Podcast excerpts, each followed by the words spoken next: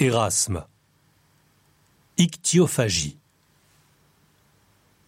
Contenir avec modération l'âge enclin à la dissipation est le devoir d'un père.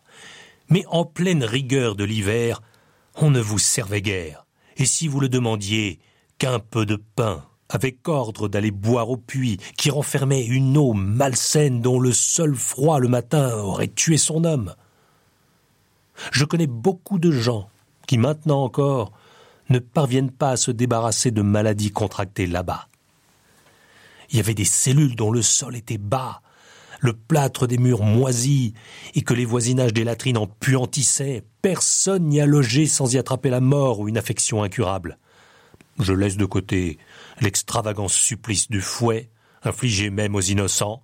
C'était, paraît-il, pour mater la fierté et il qualifie ainsi la noblesse de caractère qu'ils brisent soigneusement afin d'avoir dans leur monastère des créatures dociles. Que de pourris on y absorbait, que de vin gâté on y buvait. La situation s'est peut-être aujourd'hui améliorée, mais trop tard assurément pour ceux qui ont succombé ou traînent un organisme définitivement miné. Du reste, si je rappelle tout cela, ce n'est pas que je veuille du mal à ce collège, mais j'ai jugé utile d'inviter à empêcher des gens cruels de corrompre sous couleur de religion une jeunesse fragile et inexpérimentée. Je n'examine pas non plus pour l'instant ce qu'on peut y apprendre de civilité ou de vraie piété. Sans doute, si je croyais qu'en prenant le capuchon on dépouille toute malice, j'exhorterais chacun à le faire.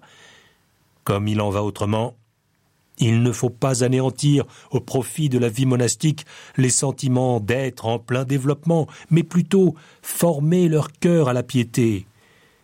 Oui, pour ma part, je ne suis presque jamais entré dans un couvent de Chartreux sans y rencontrer un ou deux moines tout à fait fous, ou en train de le devenir.